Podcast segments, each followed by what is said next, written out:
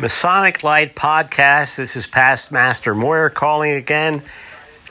Just listen to episode 75. I have a number of things I wrote here on my notepad.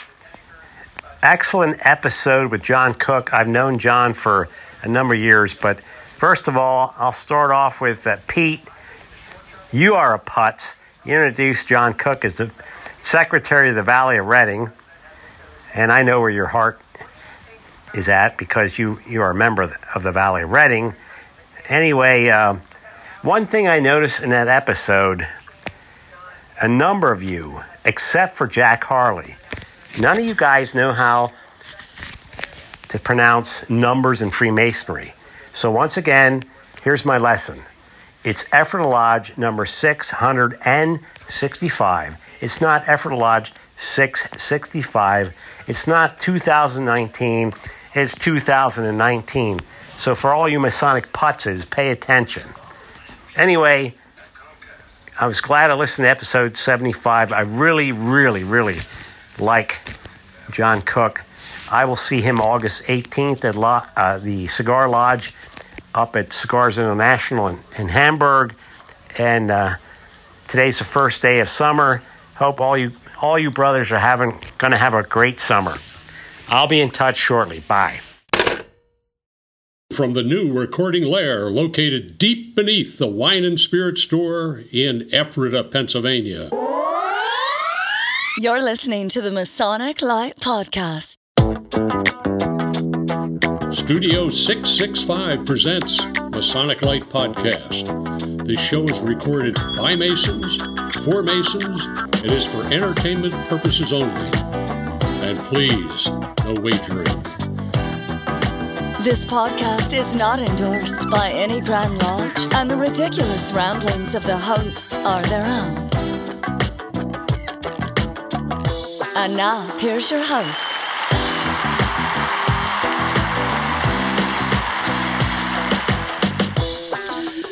Hello, everybody. Welcome to episode 78. No. 79. Oh, uh, well, 79. 80, 79 and a half. 82. 79 and a half. So, hello, everybody. Today we have a, a very interesting show. Um, we have two kind of one guest, and we have we're the guest of someone else. That's a good way to put it. So uh, on Skype right now or Zoom on Zoom, Zoom. we have uh, CEO of Cornerstone Publishing, book publishing, uh, Michael Poll. Say hello, Michael. Hello, how are you? Very good. So he's got that good radio voice. Um, and then we also we're going to be interviewed by Miss Megan Hess of the Pennsylvania Freemason magazine. Uh, so that'll be interesting. We'll see what go- she's here to do an article on how inept our show is.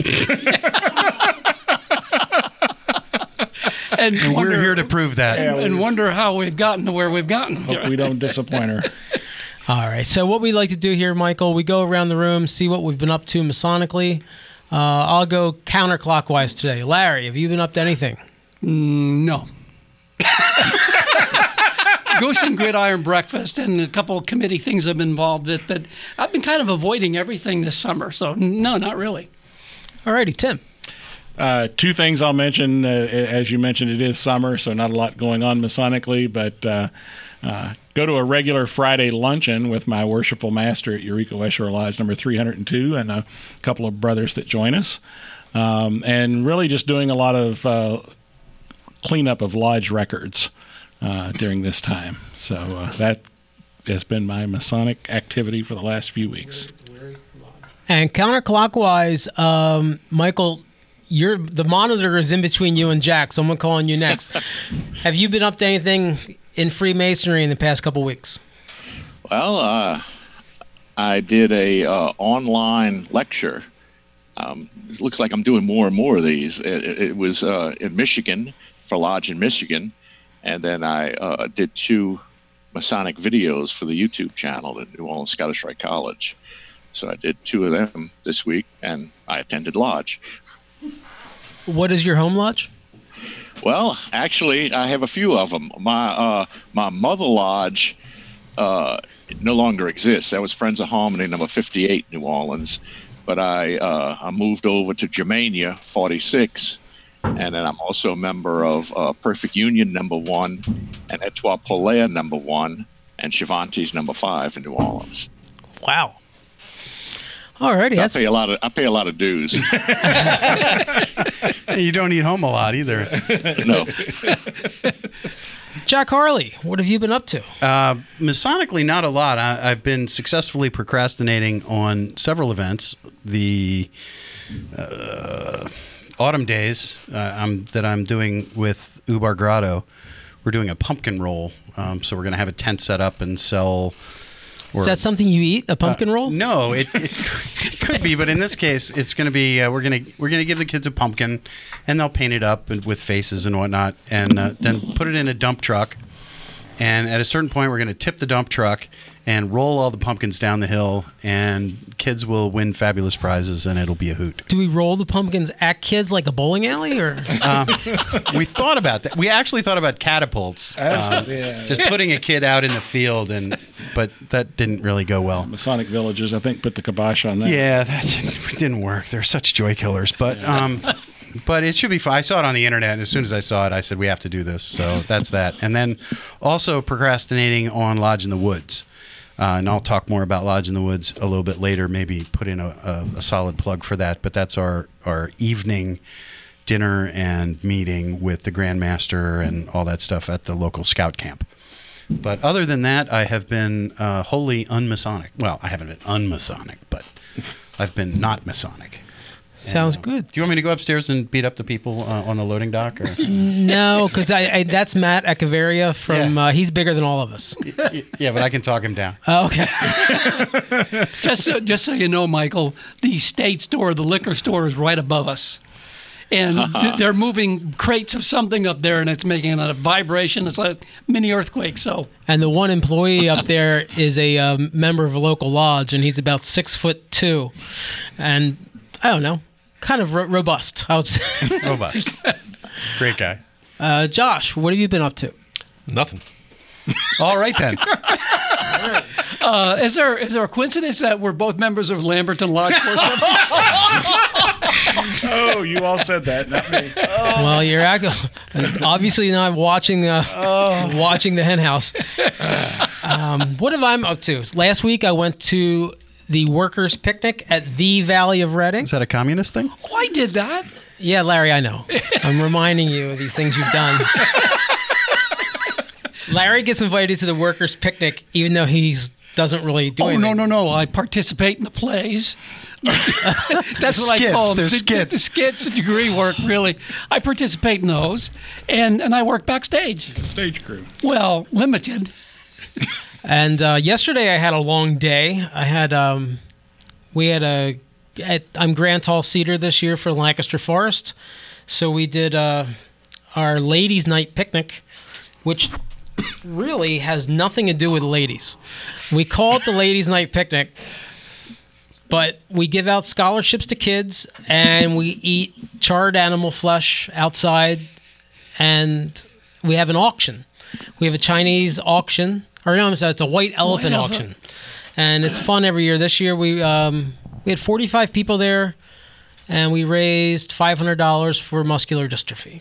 Nice. And then I'm going to ask, how did the rest of that go? um, you had We had 45 people went, and 44 enjoyed themselves. okay, and you were the one that didn't apparently, right? No, no, no. If you're a tall cedar, you know which member of our forest did not have fun. Okay. All right. Well, let's take a quick break, and we're going to come back and speak with all with publisher Michael Poll. At the historic Smithton Inn of Ephrata, Pennsylvania, we're pleased to serve the latest creations from Weathered Vineyard Winery, along with spirits from Thistlefinch Distillery in Lancaster. All to be experienced in the tasting room of a beautifully restored 18th century bed and breakfast.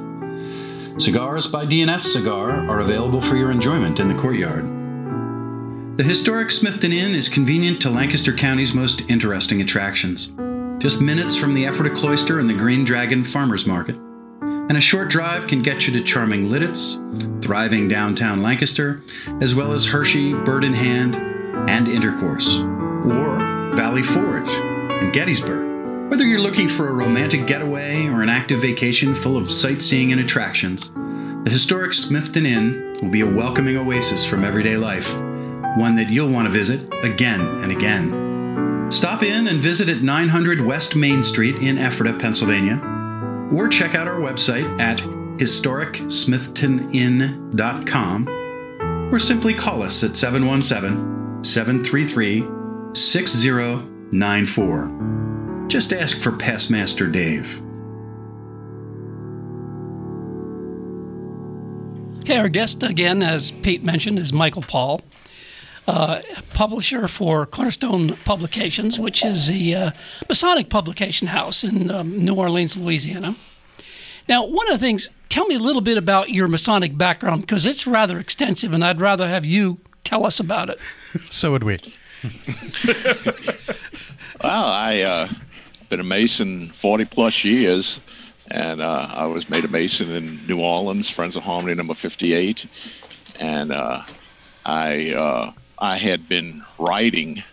My first book was published when I was uh, 19, it's 1973, and um, so I had always been doing that, and it just eventually transferred over to Masonry, and uh, I had been a uh, print shop owner. Had done printing and graphics, so it evolved into a publishing company, and uh, pretty much um, masonry uh, affected me, and I had to do something with it, and that, that that's pretty much the uh, where it went from there, and uh, what caused me to start writing and publishing and doing it again and again. Okay. Uh, you're also a fellow of the Lodge of Research in Maine, is that correct? I'm a um, fellow of the Philalethes Society, uh, fellow and um, past president of the Masonic Society, and a fellow of the Maine Lodge of Research, and a full member of the Texas Lodge of Research. He's a real good fellow. Yeah, yeah he's a good, He's a, Jolly good fellow. he's a researching fellow. good fellow. How did you How did you get involved in Maine, coming from New Orleans? How did that happen? When I started, I um, I was attending Masonic Week, and I I think most of it just started from writing. Uh, I, I had written for the uh, Scottish Rite Research Society Heredom in a number of their early issues editions, and I just kept writing and publishing for different publications and magazines, Masonic magazines, and uh, I don't know why they picked me for whatever they picked me for. It's, it's, it surprises me every time, but you know, that's that's what started most of it was writing, and the writing was based on research that I was doing. I absolutely uh, fell in love with uh, the history of Louisiana Masonry because it's such a, a, a fertile field for uh, research and discovery of things that are lost because so much is lost. And it was the same with the Scottish Rite, and they kind of went hand in hand. So a lot of the publishing in the early days was publishing research that I had done. And so that led to these research associations. Oh, cool, Michael, Good. I feel like I'm having like this random uh, flashback. Um, My college days must be coming back. Um, but yeah, just sitting here and hearing your voice. Have you done YouTube videos on the history of the Scottish Rite in like New Orleans? I, I run the uh, New Orleans Scottish Rite College uh, YouTube channel. Okay. So, yes. Okay, because I remember watching you about a month ago, and it was it was uh, uh, just interesting with the history of the Blue Lodge and the Scottish Rite, and Yeah. it's just Yeah, there's Scottish lodge, four- Scottish Rite lodges, and it's a it's a Yeah. hot mess down there. Yeah. Been doing that about four years now with the, the YouTube channel. Very cool. Yeah, excellent. One of the things that I was, which was a leftover question, I will say, did we, did we mention this earlier did not. about the fact that we had Michael on the show two weeks previous to this, but because of the hurricane that these folks were getting to New Orleans, and we just couldn't communicate. So we Don't blame the guest, Larry. We no, couldn't not- figure a computer. No, no, it, it, No, we're no. blaming the storm, not the It was. Yeah, the it, was, it was bad. But uh, in, in defense of us, Michael did flee that following morning. He kept saying it's up the windowsill, but I'm still I, here. I Uh, kept communicating with. I got a, I got a blow by blow where he was going and so forth. But anyway, uh, Michael, one of the things that I wanted, and I mentioned this, I, I sent you a, a text yesterday, and I, I said to you one of the questions I wanted to ask was, uh, do you have any kind of an idea or, or even an accurate count or, or even a guess of how many Masonic books were published over the past three, four hundred years? And your answer to me was, I have no idea. And, and I, my answer to you was, neither do I. But I remembered I started doing some research last night, and I remember Robert Lomas mentioned something about uh, about the fact that he thought it was about a quarter of a million. Do you have any idea at all about what that could be? Well, uh, what it means to me when when I hear a number like that over the, the many years, I can tell you, um, the guy who got me into publishing was Allen Roberts out of Virginia. He he ran. Uh, he was- he was the most prolific Masonic author of the 1900s, really, and he um, he told me something one time. He said, uh, "If you get into publishing, Masonic publishing, and if you do it right, don't expect to make any money." And, boy, Yeah. that's that's true of I must be do- podcasting too. That's how podcasts work. I, I must be doing it right. That's all I could say. Oh. but the, the, the, it's no money. I could I could work at Burger King, and it'd be, but the the as far as books, there was a time, and I uh, I did research um, on the about 1915 till about 1920, uh, 25 or so. It seemed like in the United States, the Masonic community was very clued into publications of Masonic books, and that was a, a, a, a I guess uh, Masonic book publishers. It was a lucrative business then, or at least they, they were able to pay bills well. But uh, that's uh, thinking about it. That's one of the few times, and because prior to that, you had to deal with old letterpresses, and that was that was tough work. So I can't see much money being made in Masonic publishing at pretty much any time, and I, and I believe it was done simply for the love of, of masonry, because that's the, that's the only thing that makes sense because of the, the way it's been done for so many years.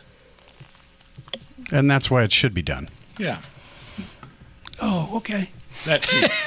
Well, seriously, I mean, at, at- at best, you have a really limited audience. Y- You have a you have a, a fertile audience, but it's a it's a limited audience. You're not you're not going to have a Dan Brown, you know, blockbuster bestseller, but but you might sell you know twenty or thirty copies to a couple of guys. Or, or you can come up to uh, Pennsylvania Academy of Masonic Knowledge and sell some books there. There you go. There you go. Yeah. And Michael was a guest, but was it three years ago?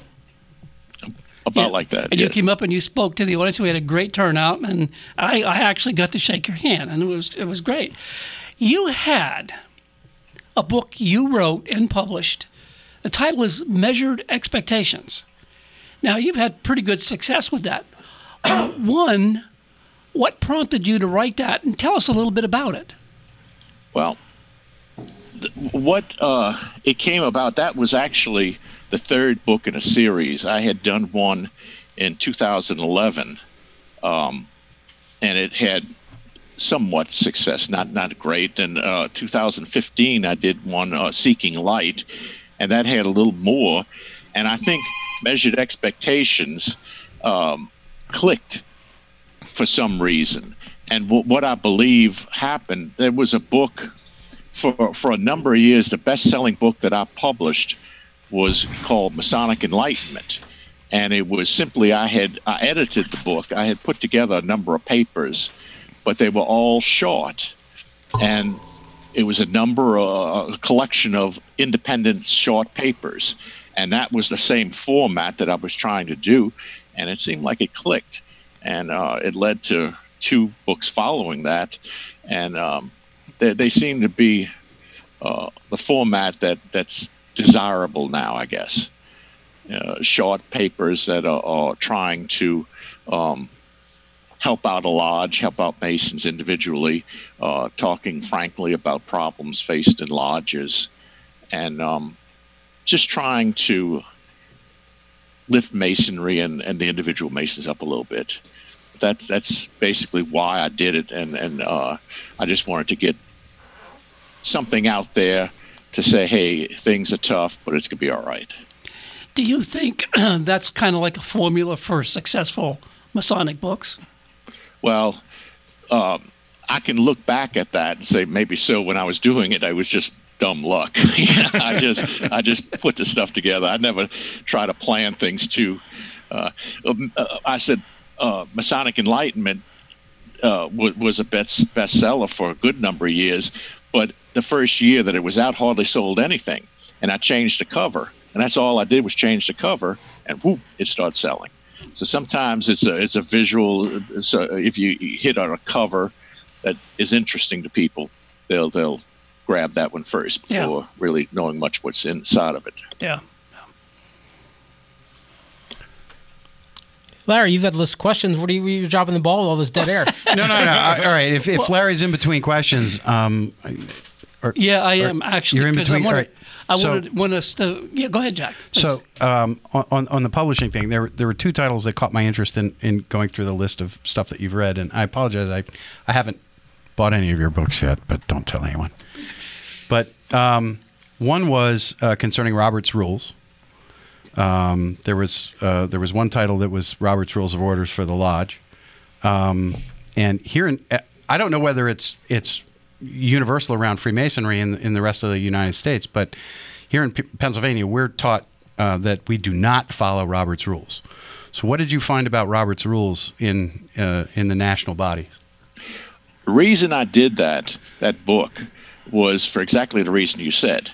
I I was going around. I was on. Um, I wanted to read as many books in the early days as I could, and what used to frustrate me was that uh, so many uh, recommended book lists would have contained books that were out of print.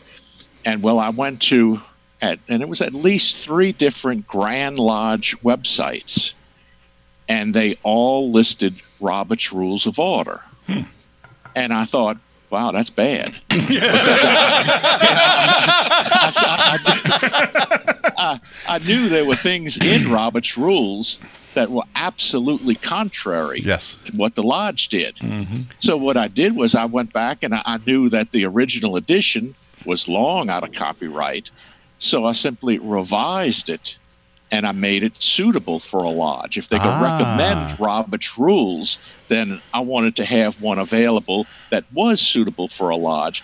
And in the very beginning of it, the problem when you deal with different jurisdictions is that everyone has their own rules. Sure. So I tried to make it as generic as possible with obvious things that that are improper. Uh, Robert's rules, one of their big things is if um, you make a motion, well, in a lodge, uh, if the master rules something out of order, that's it, It's out of order. Right.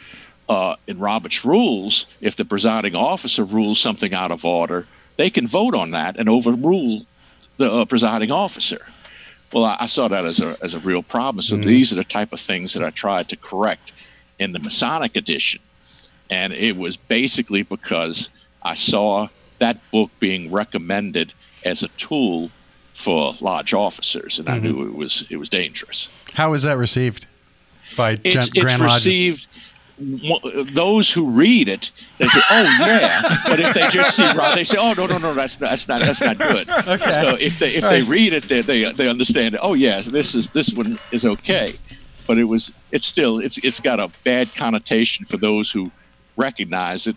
Unfortunately, many don't know that there's a problem with with the classic edition. Right. Okay. Yeah, good. Did you catch up yet, Larry? Well, actually, you took my question that I was going to ask him. So yes! you did great. Yes. Uh, no, so now I'm, I'm stumped. I, I, I think we need to take a quick break Uh-oh. and uh, come back with Michael Poll, and uh, we'll finish up our interview with him. Larry's got to reload. We'll be right back.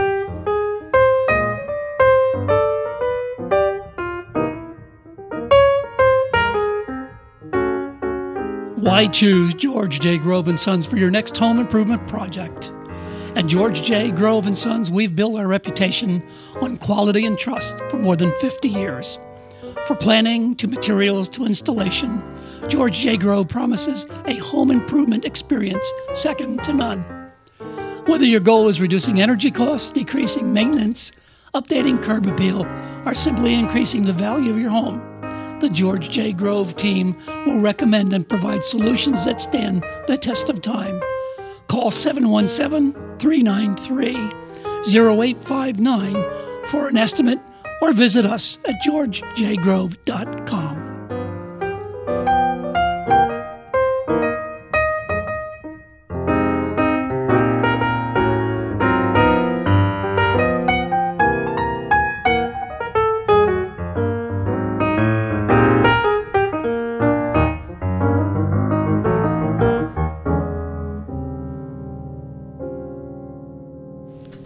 back. Uh, it is. Uh, you were mentioning earlier that uh, you are the publisher of the YouTube channel for um, New Orleans Scottish the New Rite Orleans College. Scottish Rite. There you go. Thanks, Pete.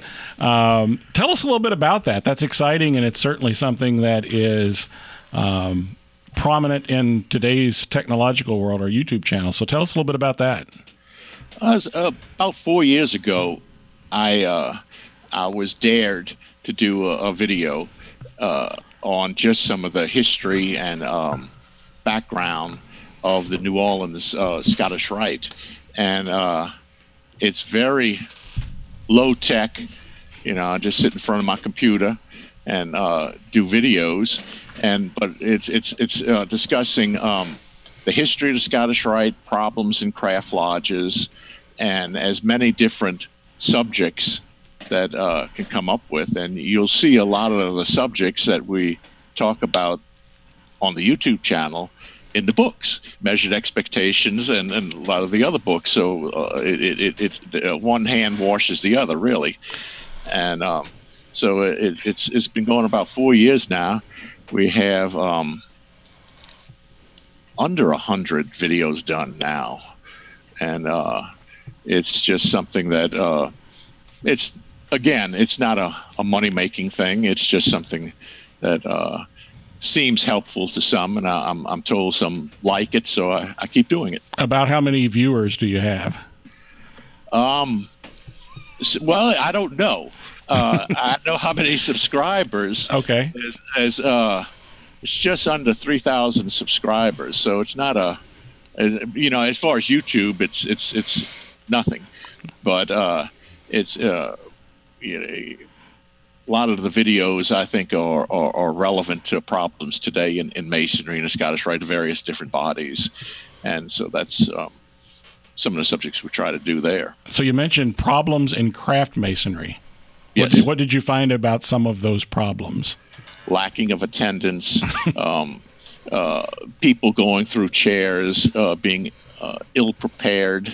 Um, so many different things that are happening today. The internet is is um, changing everything, and I think we're having a split masonry right now. We're having uh, a resurgence in what does masonry mean actually, as opposed to some who just see it as a club and uh, so you're having two ideologies kind of meeting heads and sometimes in lodges uh, it doesn't go well and you'll have some younger masons saying ah these old guys are a problem and the older guys are saying ah these young guys they don't know what they're doing and so That it- doesn't it- happen it- here.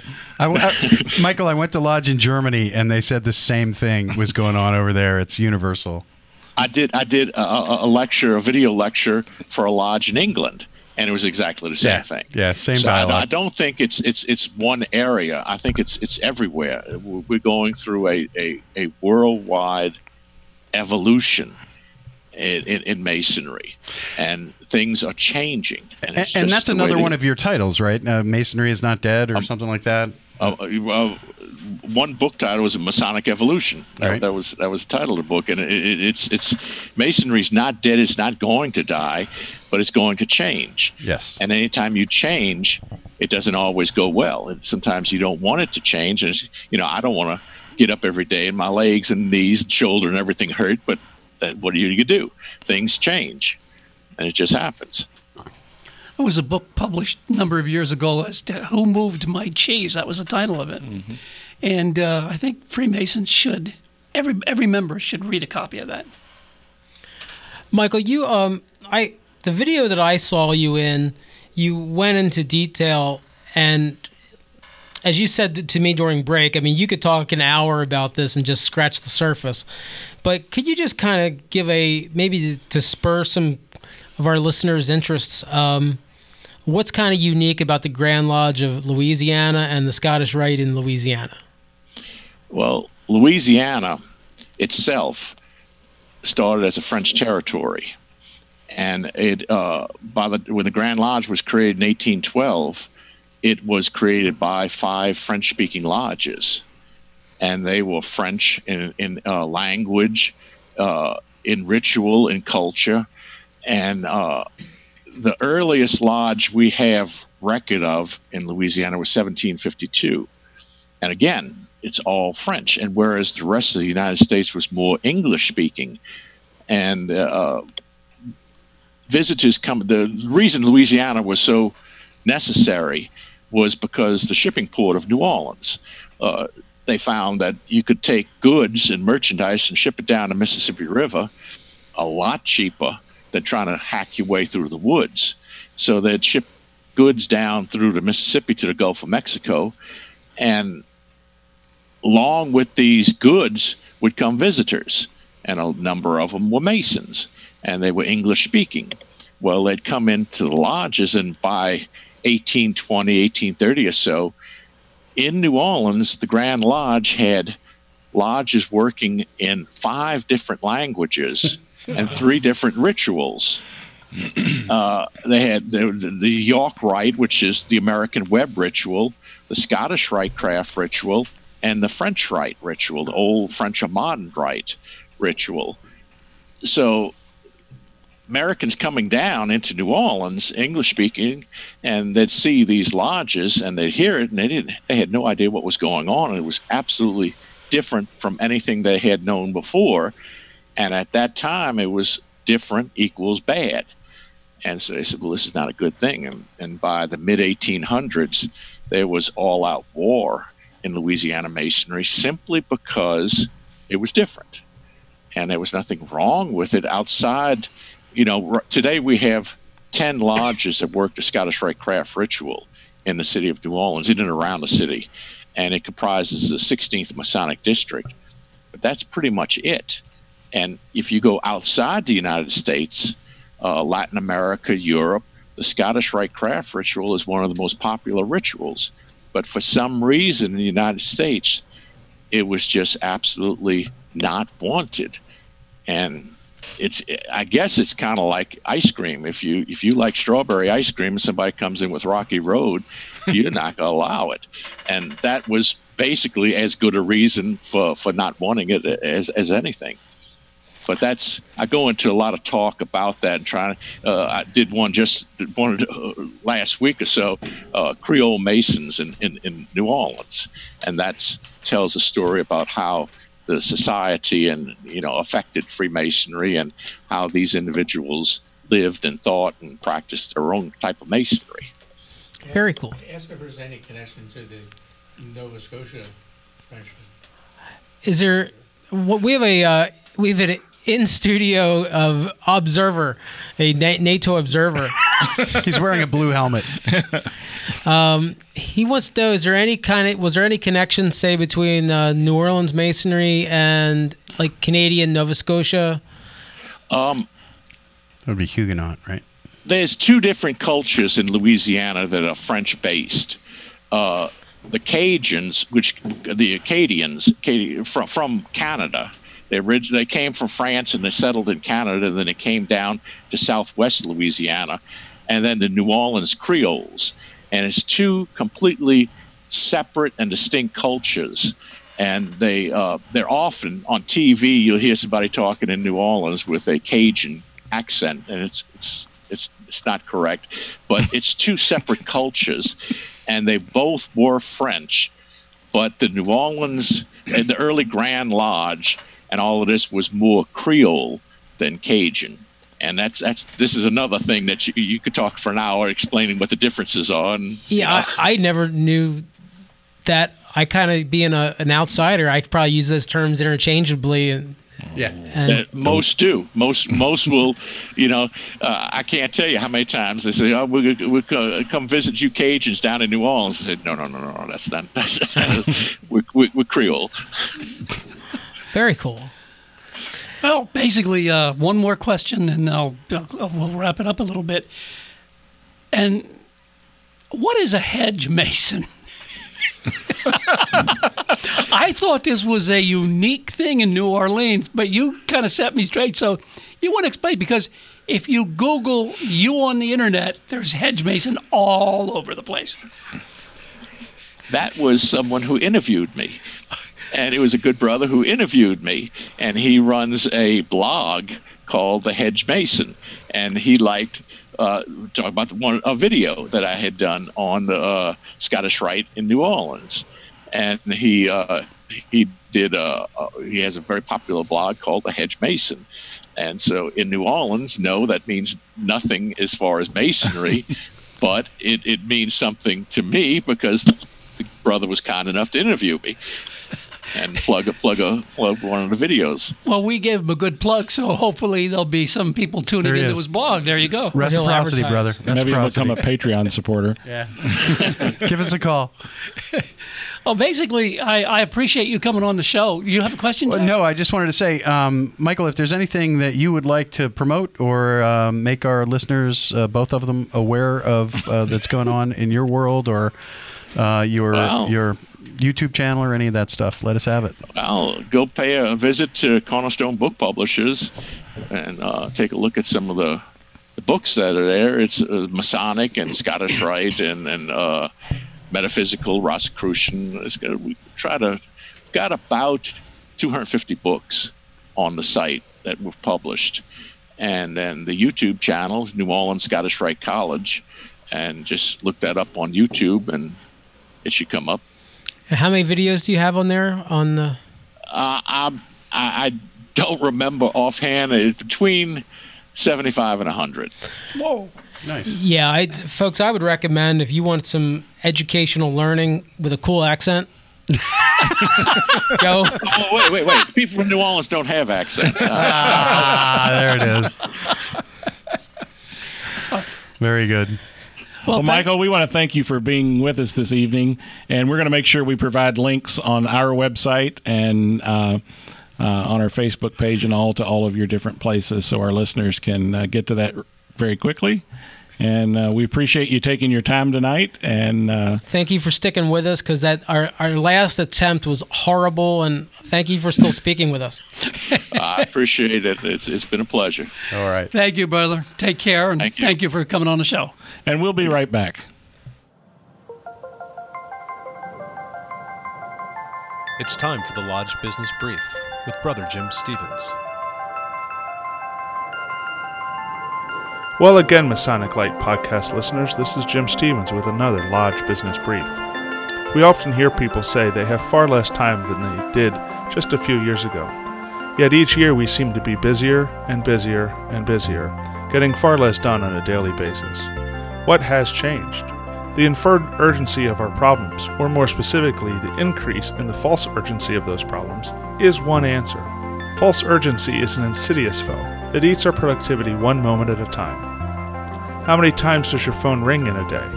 Of that number, how many times does the phone actually need to be answered? If you let those calls go to voicemail and follow up, even just a few minutes later when you are ready, how much time could you save in your day? Every time you stop what you are doing and change to do something else, there is a loss in productivity. Then, when you return, there is an amount of time it takes you to get back up into the flow. Gloria Mark from the University of California conducted a study in which she found that it takes an average of 26 minutes to recover from trivial interruptions.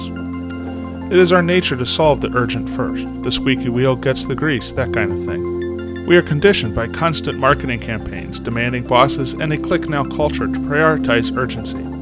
But for us to be truly productive, we must work on only what is important, not necessarily what is urgent. If your lodge committee or group of officers are meeting often but not getting their problems solved, it may be time to look at how it organizes the problems themselves. One method to ensure the group is working on the most important issues first is to create and publish a list of problems.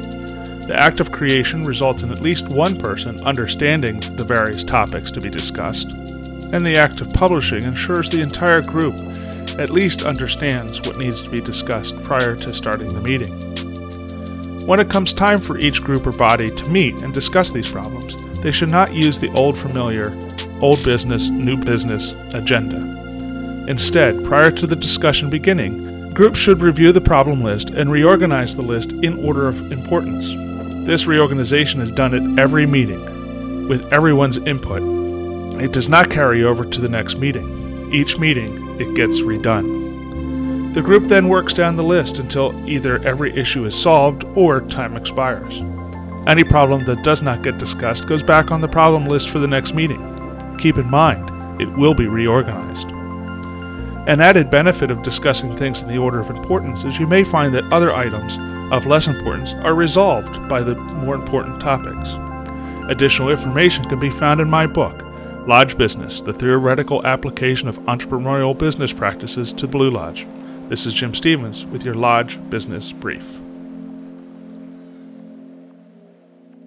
Welcome back, everyone. Masonic Light Podcast, episode number 79, maybe. This could be episode 80. Because 79 and a half. 79 and a half, that's right. So we're still at the table. We were interviewing uh, author Michael Poll uh, via Skype, but in the studio is an author doing an article on us. Uh, it'd be Miss Megan Hess. Hello, Megan. Hello. And you and who do you write articles for? Um, I work for the Masonic Villages. I'm a public relations coordinator. Um, and because I work for the Masonic Villages, I do a lot of work with the Grand Lodge, Pennsylvania, which is why I'm here, because I write for the Freemason magazine. So they're um, they sent you to spy on us to see if we're breaking any rules. maybe, maybe. Uh, again? I don't think I don't think I have uh, that much jurisdiction. Is there a questionnaire? Did they have any alcohol? No, thank goodness. No, we did Thank not. goodness. No, no, it's not allowed. But we do have red solo cups. But Yeah. you now in the liquor know store. what's in the red solo cup, That's so right. testify. There it Atta is. girl. Yep. Yes. Clear, odorless liquid. So welcome. So uh, tell us that you exchanged emails with Larry, which is frightening. So, It wasn't that bad. so, so what, are, what are you here to interview us about? Uh, we're doing a story for the November Freemason about the podcast. So talk about you know how Masonic Light got started, uh, what sort of things you want your listeners to take away from the podcast. If you could pick anyone to be on your podcast, living or dead, who would you like to have as your ideal guest? Whoa, whoa, whoa! That's a good one. That's All right, well, st- okay, we'll we'll let you be the host, so you can turn to Tim. Wait, We'll before start- the, before you start, uh, Oh. who ratted us out? Uh, who who who Who sent you on this who sent? mission? Yeah. I don't know. They came. The article idea came from my manager. Um, so it probably came from Tina Letter. She was It's our, probably she's our public Stum. relations director. I'm not Ed- sure. Ed Yeah, I think ratted was Ed. out. Maybe. Ed, maybe. Since he was on or the Seth. podcast. Yeah. Yeah. Somebody like that. All right. We've, we, just so you know, when we started this out, the whole thing was to just keep under the radar of Grand Lodge. So, Right. you know, Grand Lodge never heard of Kind of blew that when we had the Grand Master on. Yeah, there. yeah. Invited the Grand Yeah. Master here. Right. That really didn't work very well. So That was a good episode though with the Grandmaster. I Great liked episode. that one. Yeah. he's a, he's a good guy, easy to interview. Yeah. Yeah. All right, so um, go ahead, Megan. Interview. Uh, start with Tim. Thanks. See, he, he he's our new, one of our newest members of the show, so he knows the least. We want to see what his answers are. Wait, Okay. that didn't sound good either. Tim, how did you get involved with the podcast since Well, you're one of the newest members? I actually began as a listener, an avid listener. Uh, I really enjoyed the show. Uh, I, I did a lot of travel with the job that I recently retired from, and so I would download the podcast and many times would listen to it while on an airplane. And uh, uh, really enjoyed the topics, enjoyed the conversation, and more than anything, enjoyed the fellowship of uh, these brothers as they were um, taking on topics that, you know, I might be talking with with some fellow Masons after the meeting, but this was kind of a structured, in its own unstructured way, um, conversation. And the way I describe the podcast is just imagine four or five guys sitting around talking about some Masonic topic. And that's kind of how I saw the podcast. And when I was brought on as the, what is it, Larry, director of marketing? Director of marketing, yes. There you go. Yeah, how's that working out? Yeah, well, you see how we're being marketed, right? Um, you know, uh, welcome the opportunity to come on and be be one of the co-hosts, and uh, have really enjoyed my time. So, as director of marketing, what are some of your responsibilities? Yeah, how, how's that working out? Well, I think more than anything, it was to bring some other ideas, um, how we might connect uh, better through our internet, through some the Patreon supporters, Donations. donations, MasonicLight.com slash MasonicLight.com Patreon. slash Patreon. Um, you know, making sure that we got, co- you know, just basically getting the word out better through all channels. Uh, you know, we have the website, we have the Facebook page, but. Um, you know, one of my non podcast duties is I'm secretary of one of the largest lodges in the state at Eureka West Shore Lodge, number 302 in Mechanicsburg. And so, uh, kind of bringing an outside of Lancaster County perspective, I think, uh, was an added benefit. Are you trying to say we're uh, we're homers? No, well, no, we're Lancocentric. Laco, yeah, Lanco-centric. There you go. Um, and and I think that it has broadened uh, both the listenership. Um, I think we're now up to seven planets, Larry, that uh, we have listeners Last on. I heard was three. Oh well, I think we're up to seven now. Seven now? Yeah, Well, hundred you've got- thousand you've got listeners on seven planets, right? Um, and so um, I think just continuing to, to to broaden the reach of the podcast. Okay. And of the episodes that you've been a part of, which would you say is your favorite and why? without a doubt, for me, the Ed Stum uh, interview uh, was my favorite. Even though I wasn't in studio that night, it was hands down my favorite one. Um, That was a good one. yeah, uh, Ed has a great story. Uh, his entire life has been centered around the Masonic fraternity. I've known Ed for a long, long time, and um, what he brought to that show, I, I continue to have uh, people when I go to various meetings of uh, secretaries or training that I do with the Grand Lodge or other uh, venues. They talk about that Ed Stum um, episode as one that really touched them, and it was one that really meant a lot to me as well. Okay. Who's next? Jack. Okay, Jack. Uh, let me look. At, let me look at my questions. Uh oh. How about you? What's your favorite episode? Let's start with that one. That's a good one. My favorite episode, I think the most fun episode that um, I participated in was the Christmas uh, episode with the guys from um, Down Under. Um, there's a Masonic podcast in Australia, or there was. And Jack got too important being a judge and a lawyer, so he that Jack, Jack Aquilina down, uh, he was he was um, one of the principals in that podcast, Right. And, and uh, that was um, that was just a hoot. It was just great to be to just share masonry across you know what seven eight thousand miles. Um, it, it was just a lot of fun. We had a blast, and they had a blast, and uh, it was. I think that's my favorite episode. Okay, I'll have to check that one out. Um, so this is kind of a general question. How do you guys decide what uh, who to have on the podcast or what topics to cover? well, Really going to show her how the sausage gets whoever made here. walks in the door. Anybody with a pulse, Megan? Anybody with a pulse? Well, we have a we have a wish list. Um, so um, if you're listening, uh, we would like to have Shaquille O'Neal. Um, who else were we looking to have? Um, Ian Anderson from Yes. Um, but Rick or that's Wakeman. Jethro Tull. Sorry, Rick yeah. Wakeman, Rick yeah. Wakeman. Yeah. Um, no, there's a bunch of guys and ladies that I think we would be great guests. Um, we've used our own network so far. Um, now we're just starting. Larry's reaching out to some folks he meets at the Lodge of Research, and the surprisingly, they're coming. So Yeah, we the academy particularly was a is a fertile field.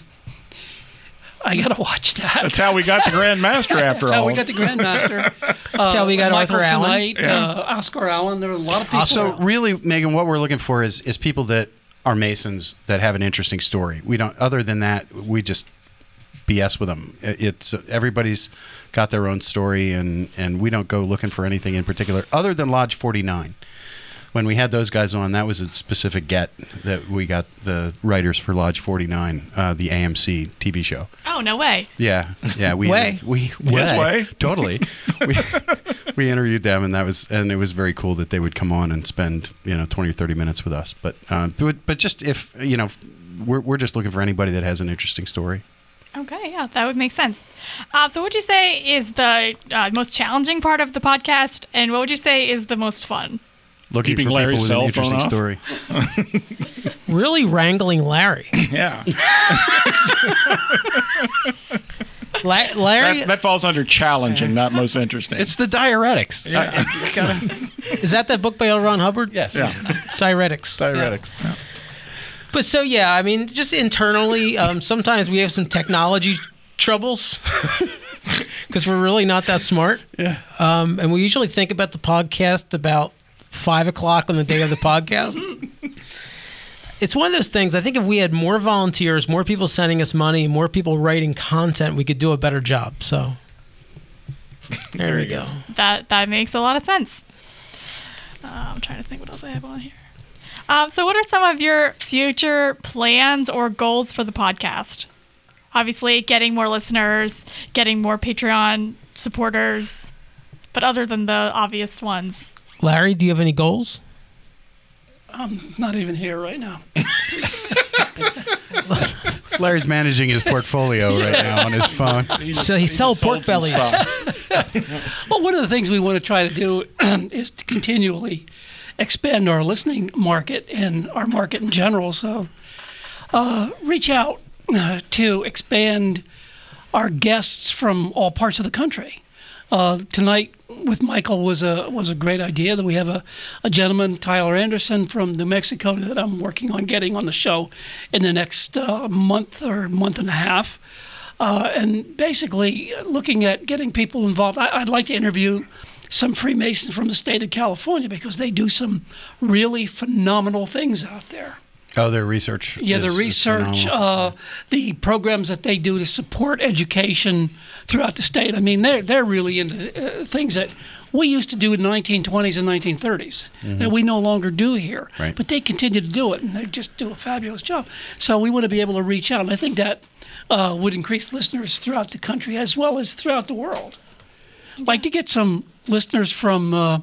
Sweden and uh, what was that? What was that? city? Uppsala? Oh, Uppsala, Uppsala, Uppsala, yeah. Sweden, and uh, the, to find the, a translator the, the city in the, in the Netherlands uh, that uh, listens to us at one our top ten market, basically. So How sad is that? Uh, Apparently, there's two people in Amsterdam that got really high and listened to us, and now they're. they, they thought they were looking up something on stonework. That's great. That's One of the things that we talked about in some recent episodes are the are the various reasons that people uh, participate in Freemasonry, and we've had many conversations on across several podcasts. Some come in for the uh, charitable types of things. Some come in for the ritual. Uh, some come in for the fellowship. Um, some come in for lots of different reasons. And so we've tried to talk about those. And one of the interesting things is a little exercise that Pete had us do. Um, just really kind of started out informally was uh, taking, what was it, 15 points and spreading it across the five categories and seeing um, why we were involved in it. And we were all- literally all over the board, which was great. That means that each one of us kind of bring a different thing to the podcast. Yeah, I remember that episode. That was a good one. Um, so, what do you think? Would you say makes your podcast unique compared to other Masonic podcasts? Because there are a lot of Masonic pod. There are a fair amount of Masonic podcasts out there. I I don't even really listen to ours, so I can't. I don't. so I don't want to badmouth the other ones by saying we're better or we're worse because I, I haven't listened to them. But um, I do think we're we try to be conversational and light, and we're upfront that we don't know everything, but we want to know more. And we don't try to put on airs that we're the smartest people in the room. Write that down. Yeah. We, Well, hopefully it's recorded because I don't know what I I said. don't- Oh, we're recording? Josh, mark that. I, I do listen to every one of the shows because basically I evaluate whether I think it was a good show, and and uh, I, I do a lot of that. And some of our earlier shows, I remember I was on a cruise, and uh, Oh, we this was, ravaged This was you. at the very Ooh. beginning, uh, and we had a guest on. I will not mention his name. And I, I somehow or other got a hold of somebody from this ship in the ocean somewhere. And I said, This is the worst show we've ever done. What happened? And uh, so so I do evaluate that, and that's that's kind of something I, I do. And uh, again, what was the question? Wow. Okay, that's where we were going with that one. Yeah, that's it. Now you get it. Larry's back. All right. Larry, what I asked was what what makes your what makes your podcast unique compared to other Masonic With podcasts? other ones, yeah. And I do listen to some of the others occasionally, and I, I would have to say they're very educational, very informative, uh, boring. No, that's not fair. Oh, that's, not fair. That's no, not fair. okay. They no. are they are what they are, and they all have their own shtick. Yeah, they do, and, there's some you know, very good ones out Yeah, there. they're they're absolutely absolutely. Are. We yeah. won't mention them by name because they never mention us. No, but, they don't. but they they all do have their they all do have their thing. Um, and some of them are more educational. Some of them uh, try to dive deeper into a particular topic. Uh, we we just we just try to visit with the guy with guests and f- find out who they are and and get to know them a little bit and what what their involvement in Freemasonry has meant to them, and that's I think that's very different. Yeah, I, I don't I think, think- anybody else is doing that. I, I think the show is based on a bunch of guys sitting around the table, just having a conversation, and that's the way we record it. Yeah, in fact, Larry and I tried to say one time, let's not when when we interview people, let's not call them interviews. We're having a conversation, mm-hmm. and if we're going to have somebody come on the show, and they've not been interviewed by anybody before, the interview sounds kind of like interrogation. Mm-hmm. No, it's we just we're going to talk, but we're ha- happen to be recording it. That's it. Okay, yeah, that makes a lot of sense. You you didn't ask me what my favorite shows were. let's go around. Let's go around. And for everyone who hasn't, who didn't, out. who didn't share that, what your favorite show has been. So I think we got this end of the table. So normally, this La- end of the table we still Okay, need. Josh, let's wrap it And up you then. too, Josh. This is this is where Larry normally says, "Oh, we got to take a break," but now it's he's on the microphone. Right. We can keep going. Right, see how it is. Yeah, yeah. Go ahead, Larry. It's your time to shine. It's my time to shine. Uh oh. Well, two that What was the question? actually stand out, and I think most of the guys will agree with that. Episode 37, we had Heather Calloway on the show, and she was fantastic. Uh, I know when uh, the other guy checked the ratings, and not the ratings, but the listener, which it jumped. And she was awesome. And the end of the show, when her husband came in, who's a Mason, he got into it, and the, the, the we left the mics open. We did not know that, and we had a conversation going on after. that. And She was great. She was probably one of the one of the finest guests. And I have to say, Michelle, Michelle, Snyder, yeah. awesome, awesome, Yeah. awesome. And uh, also, she she knocked me out of the chair the 10, oh, yeah, 10 10 she seconds is in. absolutely fantastic. Well, you know, we might. If your favorite, our favorite two episodes are, are ladies, maybe we should have more lady guests. Just saying, it seems like uh, they're better. and I would have to say that when we first started this podcast a number of years ago, uh, we were Pete and I were stumbling along. We had some guests on, and uh, probably we went into the studio. and We were being recorded in a professional studio at that time in downtown Lancaster, and we had a guest on the show, and it was episode number nine, and it was the Reverend Doctor Christopher Rodkey, and we went in the following week to record the next show, and the producer of that show said, "I got to tell you something. You guys have really a hit on your hands." He said your numbers went through the roof, and that was a defining moment when Pete and I realized that this is going to go somewhere. So here, four years later, here we are. It got us out of my basement and in the Jack's basement.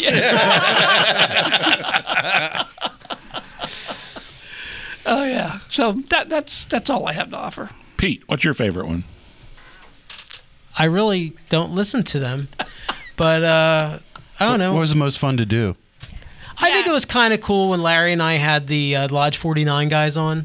Yeah, it was that was that was awesome. um, we sat in Larry's sunroom on my cell phone, and I turned on like this spyware where I can record conversations, and it actually came across decent. You know, I mean, it, it's not like an old old school with the ISDN lines, but it was uh it was kind of. I used to work for the phone company. Sorry, that was a digital connection. I think the episode that beyond the Chris Rodkey one um, that literally blew the ratings and the listeners kind of started that on an upward trend. I, I really believe, you know, the Grandmaster being on the show gave the podcast legitimacy within the state of Pennsylvania, within the Commonwealth, because people who normally would not have listened to the podcast listened because the Grandmaster was on it. And we now have, whether it's at the Cigar Lodge or wherever, people from all over the state who never listened before have been listening since the Grandmaster was on. Uh, somebody on um, uh, uh, Facebook posted in a general Freemason page, um, "Hey, I'm interested in listening to Masonic podcasts. What should I listen to?" And like people were dropping in Masonic Light, And yeah, Light, people that I have Masonic no Light, idea who Masonic they Light. are. I don't know That's who they were. That's awesome. Yeah, so that was great. That that's Uh, That's from, really nice. uh, The Grand Tyler, when Ed Stum was on the program, our numbers went through the roof. Absolutely. And that was that was a f- phenomenal show Mm-hmm. right there. I mean, number wise, people listening, it was a biggie. that was a great story. Yeah, yeah. Well, I, I hate to say this, but were his numbers higher than? Uh, No, don't, no, don't, no, No, don't, don't- no, don't. I shouldn't even entertain No, that. don't, no, don't. We're not going to share numbers. Numbers don't matter. The But I Grandmaster's think I numbers are the already- It's I- about quality, not ever. quantity. Suffice it to say, the I think Grandmaster's numbers are the highest. yes, Okay. always. But I already told Ed his were. well, they were, uh, you know, they were at one point and for a defined period of time. okay. so I have a very serious question to ask. How are we going to get Michael Poll to sign the wall? That's a good question. Oh no. He can send some drywall from home. There you go. Ah, okay. Michael, if you're listening, send us a little chunk of drywall with your signature on it. Josh, anything going on? Hanging out. Favorite episode? This is my favorite episode because it's right now. Oh, how very Buddhist of you.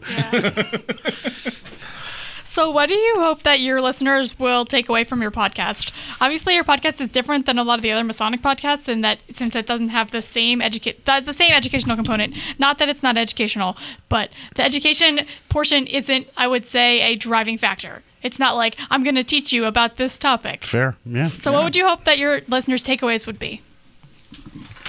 Freemasonry, you can have fun and you can laugh. Yep. Well, That's a good one. That's like a quote. That's like a good quote right there. Oh, that may actually make the magazine, Larry. That just might. Yeah. Can we do it like a cartoon with a bubble coming out of his mouth? I actually don't have any say over what the design of the magazine looks like. That is someone else that is higher up on the pay grade than me. Can you make us all look thin? Yes. Is, is that would be. yeah, I'll talk to Ri- I'll talk to Rich. Uh, we have to take we have to take a photo at some point before I leave. By the way, Okay. they made me bring the nice camera. Oh, So Ooh, the nice camera. I'm glad I wore my nice shirt. I'll take the picture. All right, Awesome. beautiful.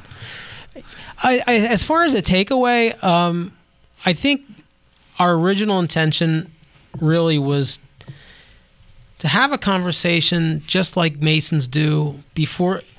I just wish men could have these conversations in lodge, you know, but like we'll discuss everything down here, we'll discuss things at the bar in our basement. Um, but then in lodge, everybody acts completely different. I mean, you should act reverent, you know, it's a, mm-hmm. you know, but if you have a problem with something that somebody's doing, you should be able to address it. If you're concerned about something, we should talk about it.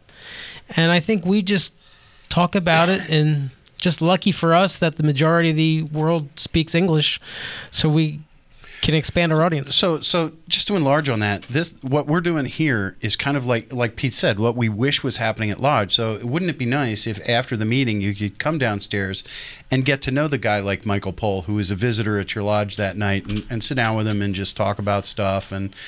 And that's what this is, and that, that's what it's supposed to be, I think, and and that, that that's I think what this what this podcast gives people an opportunity to just sit down at their you know convenience and meet new people and and have that chat. I think that's awesome.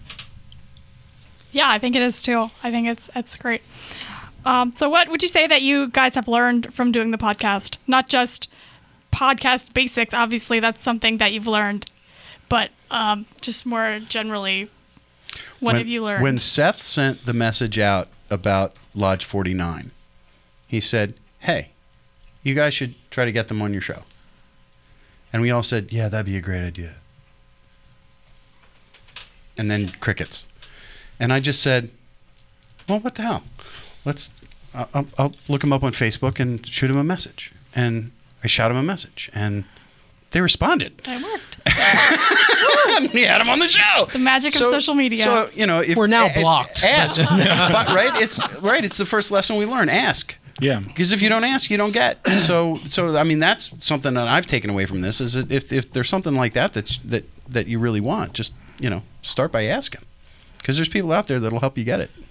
Well, we have a couple of questions for you we'd like to Okay. ask. Shoot, All right. let's do this. So, how long have you been writing for uh, the Pennsylvania Freemason and doing the duties that you do? Okay, so um, I grew up in E-Town. I grew up. Um, my house is like six minutes away from the Masonic Villages campus. So um, really, my involvement with them started in high school uh, because I was a volunteer. I was a youth volunteer in the healthcare center, and then when I was a going into my junior year in college, um, I was a public relations major. Um, I went to Messiah College. Ooh, go Falcons!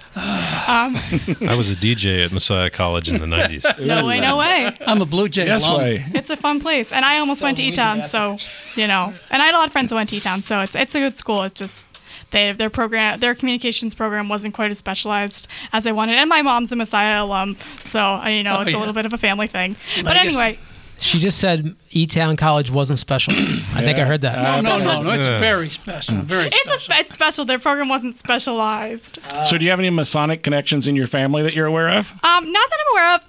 We we think I my grandmother said that she thinks my like great grandfather was a Mason, but I don't know his name, so I have to look this up. So I we don't have any. I'm gonna preface that by saying we don't have any Mason. I don't have any, don't have any Masonic connections in my family yet. There you Okay, go. there you So go. we'll okay, see. so what has been your most interesting article that you've written? oh boy, I've had a lot of really good um, for the Freemason or just in general. Just in general. Um, I had to uh, when we were on our photo shoot last year. We did these marketing photo shoots, um, the villages for for all the different locations, and we went to Sewickley, and I had to interview a resident who was turning 105, Wow. and that was really interesting. I bet. Um, so that was cool. That's one of my that's one of my favorite stories I did. Um, I had a story when I was because I started there. I started at the villages as an intern. That's where I was trying to get to with that story, but I, I had like a long-winded. I had to get there in a long-winded way, which is pretty pretty typical for me when I'm not right when I'm not when I'm not writing. The stories that I write are not long-winded like this. When I talk, I go a million in a million directions. but I started at the Masonic Villages as an intern, and then as a, when I it was this my spring of my senior year at Messiah, which was last year, and my supervisor was like, "Hey, this position is opening up in our office. You should apply for it." And I said, "You know what? I need a job." And I was already coming back at that point anyway because I was coming back. I was going to come back for another summer as an intern. So regardless, I was like, "Oh, if I apply for this job and I don't get it, then I'll still be there and I'll look for things to do." um, after like after the summer. But then I got the job, so I have been uh, in my position probably about a year and a half, and I love it. It's great. I do a lot of the social media, and I do feature writing, and those are my two things. And it is a, it's a fun time. It's always every day is a little different, and it's really busy, but it's like a good busy. What's the most challenging part of your job? Um, I mean, social media has a lot of different aspects that are challenging. So I'm pretty much on my own as far as content creation and calendars come up because I run, I manage a lot of different accounts. So if there's a if there's a Pennsylvania if there's a if there's a Masonic related social media official Masonic social media page, it's probably me. Great. Like Awesome. yeah, so I'm I'm just busy and it's a lot, but it's good. It's like it's good busy, and I've met a lot of different. I've met a lot of different people, and I've learned. I've definitely learned a lot. So So And, gr- and now you've been on a podcast. yes, now I've been on a podcast. I can put that And you're gonna on my like May- bucket list. Resume builder. May I, Promote Yeah. the pro- may I podcast. say right? something here? no, no, No, I'm sorry, Larry. To, Megan just told me a little while ago that she has a copy of my book and she was she read it I'm reading it now. Reading it it's now. in my bag with me actually. and she got it out of the library. Just so you know. Well, there you go. Three. So you didn't get any more ro- copies now. So you well, you can't didn't get sign it. royalties. I got 35 cents for libraries. So, so Megan, growing up in Elizabethtown, and for our out-of-town listeners, that is where the the largest campus of the Masonic villages of Pennsylvania is. Um, growing up in a non-Masonic family, what was your impression of the Masons growing up? What did you know about them? What did you think about them? Um, the answer to that question is not a lot. I had some friends who were in. I had some friends who were in DeMolay and Job's Daughters, but no one I was like super close to. Um, and obviously, like I, since my house is close to the campus, I drove by it a lot, and I drove by Patton campus a lot, and I drove by that big sign that says the Grand Lodge of Pennsylvania, free and accepted Masons thereunto belonging. And I didn't really think anything. I didn't really think anything about it. I just, I didn't really, I didn't know, I didn't know anyone who was a Mason. So I didn't have negative. I didn't have any positive or negative uh, impressions. Well, let's take a break and we'll come back and wrap up uh, tonight's show. Good news, everyone!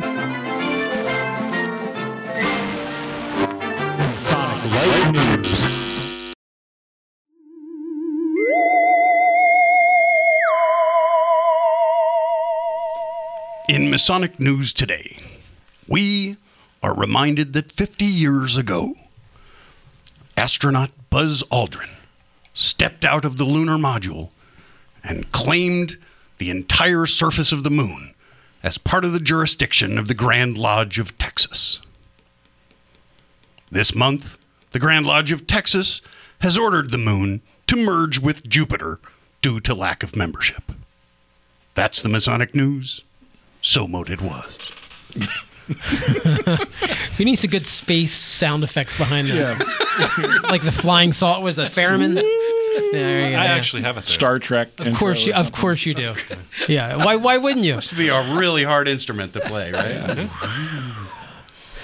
Alrighty. So, um, anybody have anything going on masonically? Josh, anything going on? You going to try and do anything to fix your lodge over the next two weeks? Um, I actually, I, I do have to run a practice for School of Instruction because we have to do that. So, And what are you doing? Your lodge is going to practice? well, maybe Wow. if anybody shows up. And what are you exemplifying? Uh, business of the lodge. Oh, Nice. Okay. Well, that, yeah, we're a little rusty there. I can do it. We don't even want to get into that one. just you guys, you guys should just read the Ahiman Rezon and the bylaws. That doesn't even work.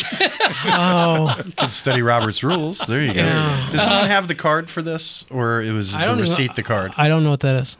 Oh, Uh, Larry, what do you have coming on? Oh, actually, Goose and Gridiron on Thursday.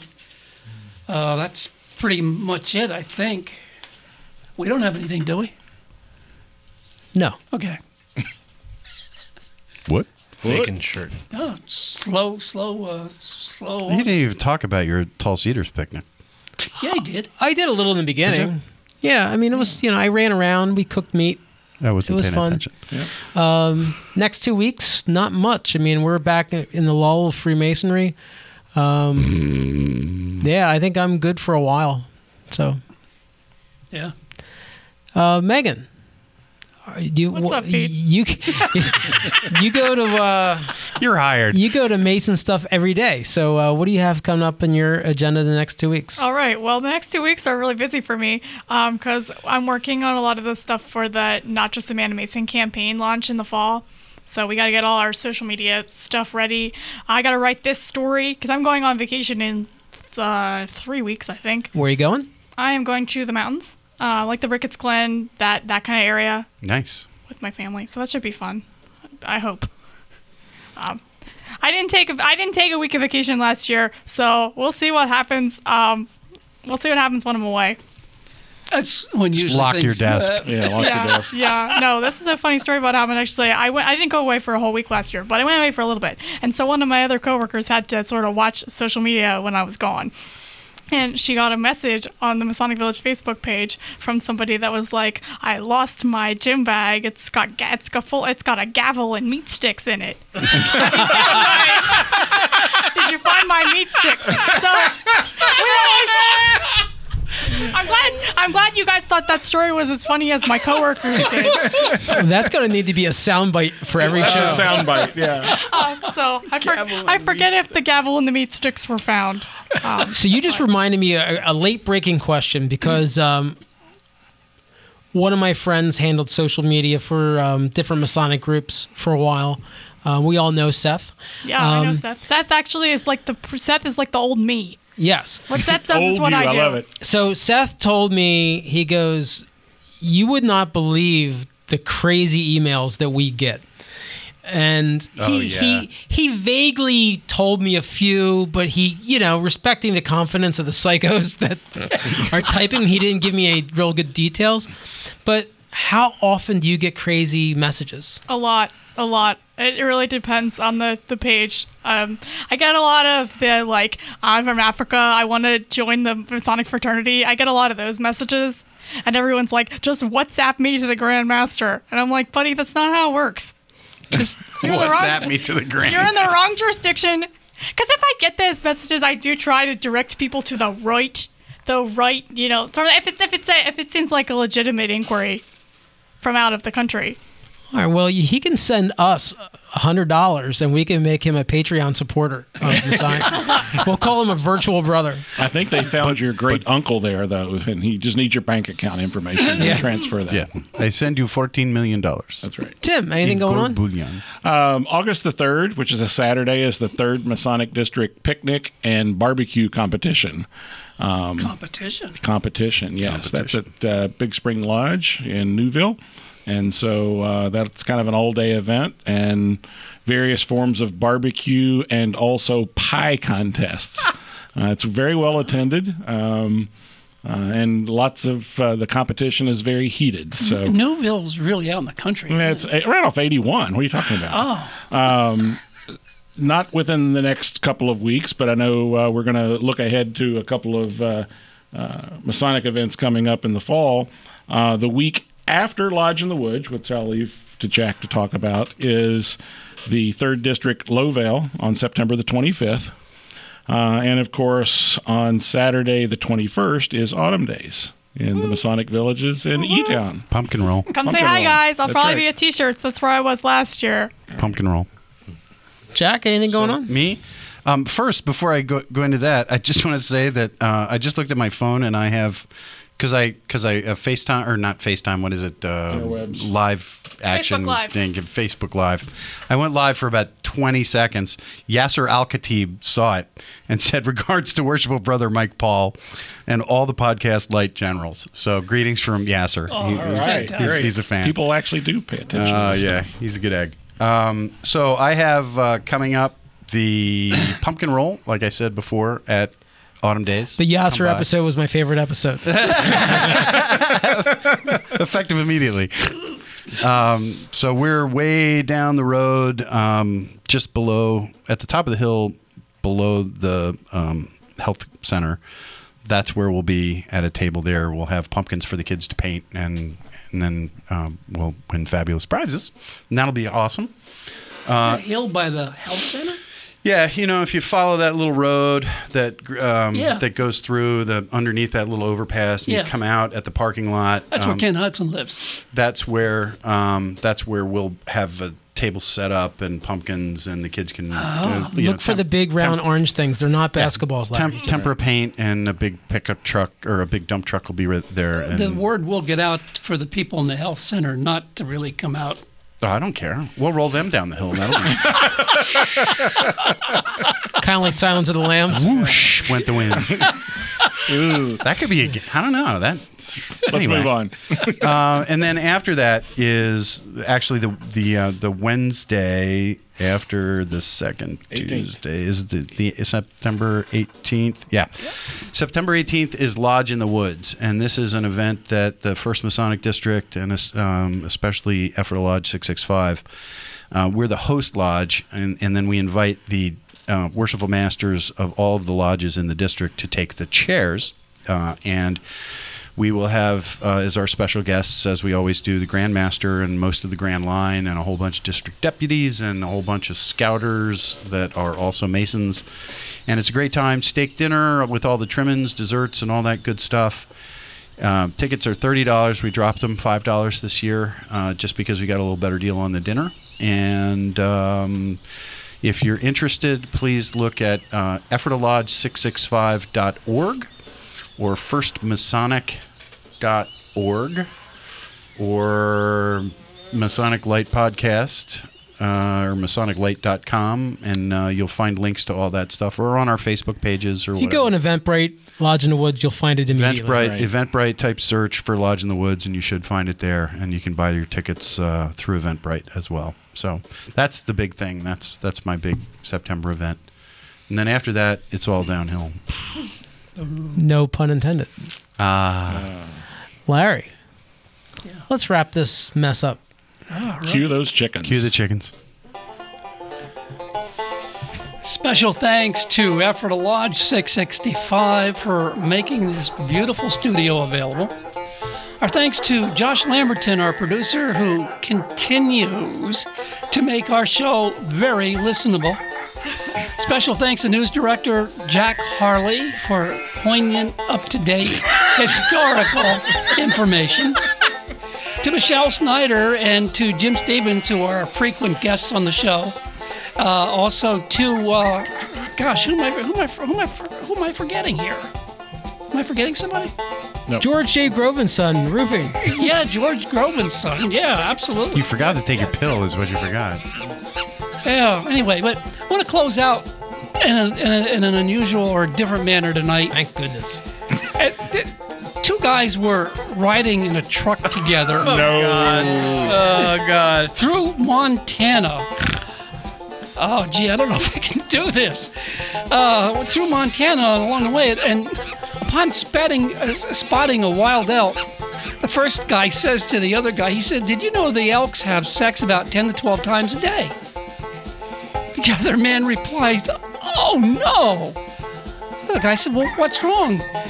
So the other guy said, I just joined the Masons.